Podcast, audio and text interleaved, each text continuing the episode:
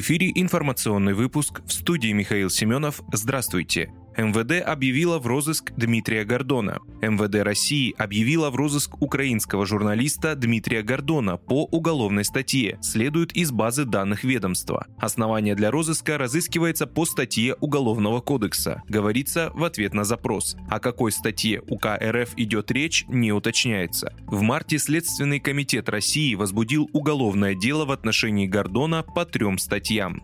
Село Новые Юрковичи обстреляли со стороны Украины.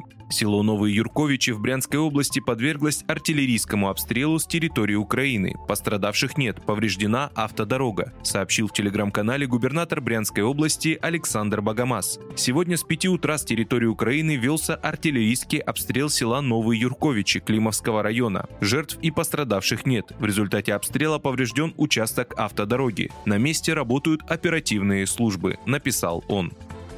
Совет нацбезопасности Украины анонсировал передачу снарядов «Хаймарс» большей дальности. Украина в ближайшее время получит снаряды для американских реактивных систем залпового огня «Хаймарс» большей дальности, сообщил глава Совета национальной безопасности и обороны Украины Алексей Данилов. Что касается «Хаймарс», есть некоторое понимание, что мы уже начали получать снаряды, которые отправляются гораздо дальше, чем это было в начале. И будем надеяться, что то, что нам нужно, той дальности в ближайшее время появится на территории нашей страны, сказал он.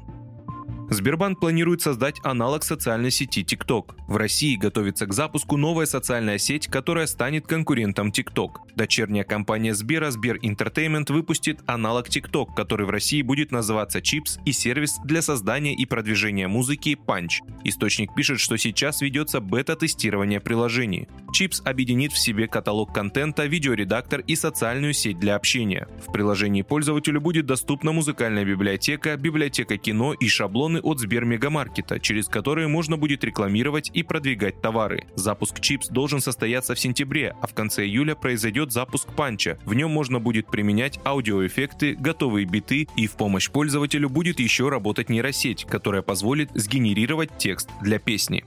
Вы слушали информационный выпуск. Оставайтесь на справедливом радио.